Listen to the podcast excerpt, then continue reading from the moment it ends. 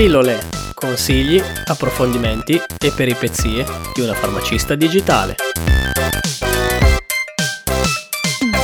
Ciao a tutti e benvenuti in questa puntata di Pillole. Oggi a riepilogo un po' della puntata 58 in cui abbiamo parlato principalmente del vaccino Pfizer BioNTech e dell'esperienza di Alice. Oggi riprendiamo il discorso e comprendiamo meglio la differenza tra i tre vaccini per il Covid-19 approvati in Italia, ovvero il vaccino Pfizer BioNTech, il Moderna e quello di AstraZeneca. Ciao a tutti e ciao Manuel. Due giorni fa ho fatto la seconda dose del vaccino Pfizer BioNTech. Per il momento tutto bene. Non mi sono ancora spuntate le branchie o i capelli verdi. Però dai scherzo ragazzi. Allora, ho avuto dopo l'iniezione sempre nel braccio destro un po' per scaramanzia, un po' di fastidio nella sede di iniezione il giorno del richiamo. Poi la sera ho messo un po' di arnica gel e il giorno successivo stavo molto meglio. Anzi vi dirò, mi hanno dato più tormento i dolori del ciclo, quindi posso ritenermi più che fortunata. Dato il periodo e un po' per riassumere e capirci un po' di più, abbiamo deciso di creare io e Manuel una puntata di confronto tra i tre vaccini approvati o che saranno presenti a breve in Italia. Allora, facendo il punto della situazione, sono stati autorizzati due vaccini, entrambi mRNA. Il primo prodotto dalla D- Pfizer BioNTech e approvato dall'Agenzia Europea del Farmaco EMA il 21 dicembre 2020. Il secondo prodotto da Moderna e approvato dall'EMA il 6 gennaio 2021. Poi dovrebbe essere la volta dei vaccini sviluppati da università di Oxford, AstraZeneca e da Johnson Johnson. Ottimo, allora la fonte di riferimento di ciò di cui stiamo parlando è il sito Epicentro, ovvero il sito dell'Istituto Superiore di Sanità. Due puntate fa abbiamo parlato del vaccino Pfizer BioNTech in modo approfondito. Se volete potete recuperarvi la puntata. Ne abbiamo parlato in modo un po' più specifico anche perché mi ha toccato più da vicino e ho letto a riguardo papiri e papiri prima di effettuarlo sulla mia pellaccia. Oggi invece ci soffermiamo principalmente sulle differenze degli altri vaccini approvati giusto per farci un'idea a riguardo. Riassumendo la puntata 58, per chi se la fosse persa, poi bloccami se sbaglio, il vaccino Pfizer BioNTech è un vaccino a RNA messaggero costituito da due dosi. Dopo aver fatto la prima dose si ripete la seconda dose dopo almeno 21 giorni e si ha l'immunità il settimo giorno dopo la seconda dose. È ammesso negli adulti con età pari e superiore a 16 anni e la sua efficacia è del 95%. La durata si presuppone sia circa un anno, anche se non si sa per certo. Una delle difficoltà che si erano riscontrate per questa tipologia di vaccino era nel trasporto e la conservazione e poi, non trascurabili, i possibili effetti collaterali dopo la vaccinazione e le possibili allergie. Bravissimo, qui rassegno le mie dimissioni. Sai che sono un genio, però ho bisogno che mi spieghi gli altri due. Ok, Parliamo del secondo vaccino approvato il giorno della Befana. L'EMA, l'Agenzia Europea dei Medicinali, approva il secondo vaccino per il Covid della società Moderna, una società americana di biotecnologie. Vi dico solo che Moderna è una società specializzata nella scoperta e nello sviluppo di farmaci basati sull'RNA messaggero. Proprio per questo motivo il suo nome originario era Mode RNA in Italia questo vaccino viene approvato il giorno successivo, il 7 gennaio 2021. Com'è questo vaccino?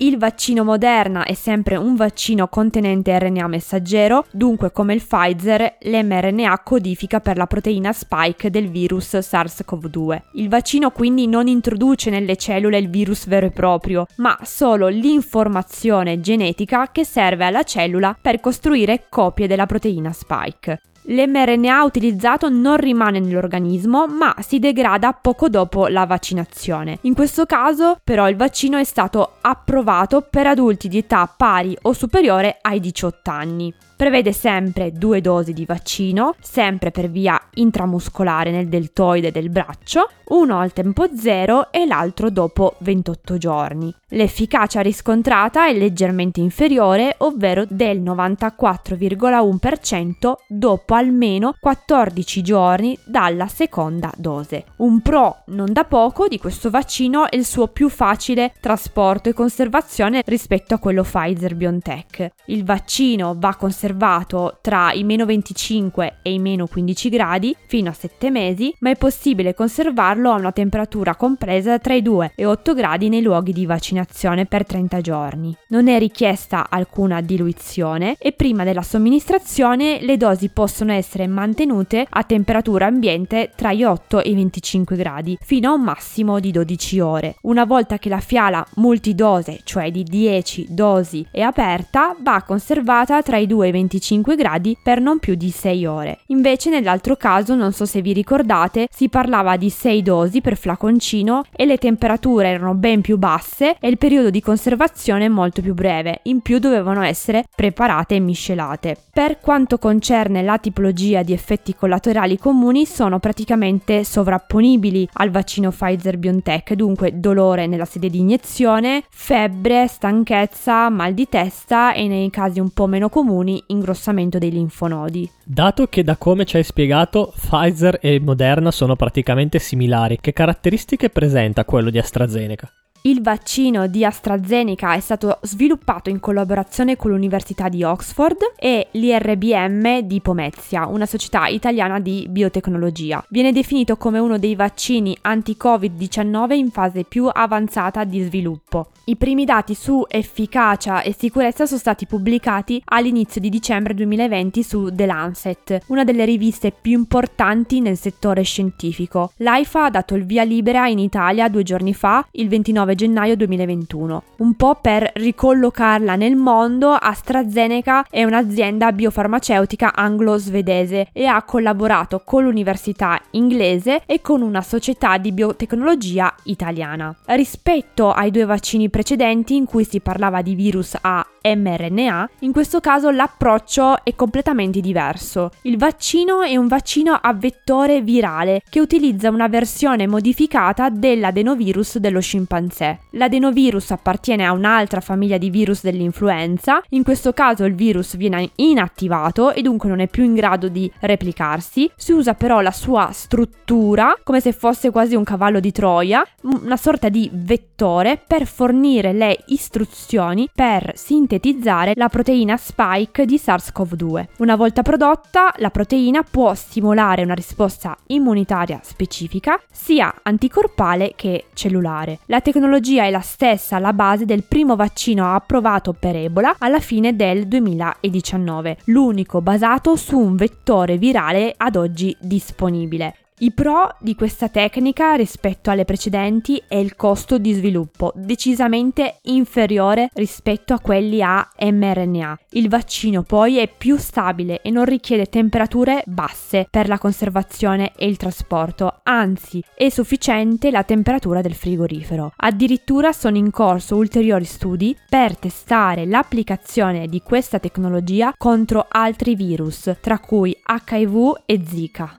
Per quanto riguarda l'efficacia, prima si parlava di Pfizer al 95% e Moderna al 94,1%. Questo qui? Il vaccino ha dimostrato un'efficacia complessiva del 70,4% dopo due dosi nelle persone di età compresa tra i 18 e i 55 anni di età. Sulla popolazione anziana l'efficacia è ignota, in quanto non ci sono dati su questa parte della popolazione per via dei pochi studi. L'efficacia è stata 62,1% nella corte che ha ricevuto due dosi complete e 90% nei partecipanti che hanno ricevuto ricevuto soltanto mezza dose alla prima somministrazione e una seconda dose piena. Le ragioni di questa differenza sono attualmente sconosciute, infatti i ricercatori stanno effettuando ulteriori approfondimenti per determinare il meccanismo sottostante l'aumentata efficacia del regime a basso dosaggio. Inoltre sono necessari ulteriori approfondimenti per definire l'intervallo di somministrazioni tra le due dosi. Il vaccino Covid-19 AstraZeneca viene viene somministrato in due iniezioni, solitamente nel muscolo della parte superiore del braccio. La seconda dose deve essere somministrata all'incirca tra 4 e 12 settimane dopo la prima dose. Ovviamente, come dice il presidente dell'Agenzia Italiana del Farmaco Giorgio Palù, abbiamo un'ulteriore arma contro la pandemia. Grazie Alice per averci fatto un riassunto delle caratteristiche dei diversi vaccini contro il Covid-19. Per il momento occhi puntati e vedremo se ci saranno ulteriori novità. Grazie ancora. Vi ricordo che potete seguirci sulla pagina Instagram chiocciolina sorry I am a pharmacist e se vi va potete iscrivervi alla nostra nuova newsletter su www.alicepharmacist.it slash newsletter. Se vi è piaciuta questa puntata iscrivetevi a questo podcast. Per farlo trovate tutte le informazioni sul sito web www.pillolepodcast.it. Di nuovo un saluto a tutti e alla prossima puntata.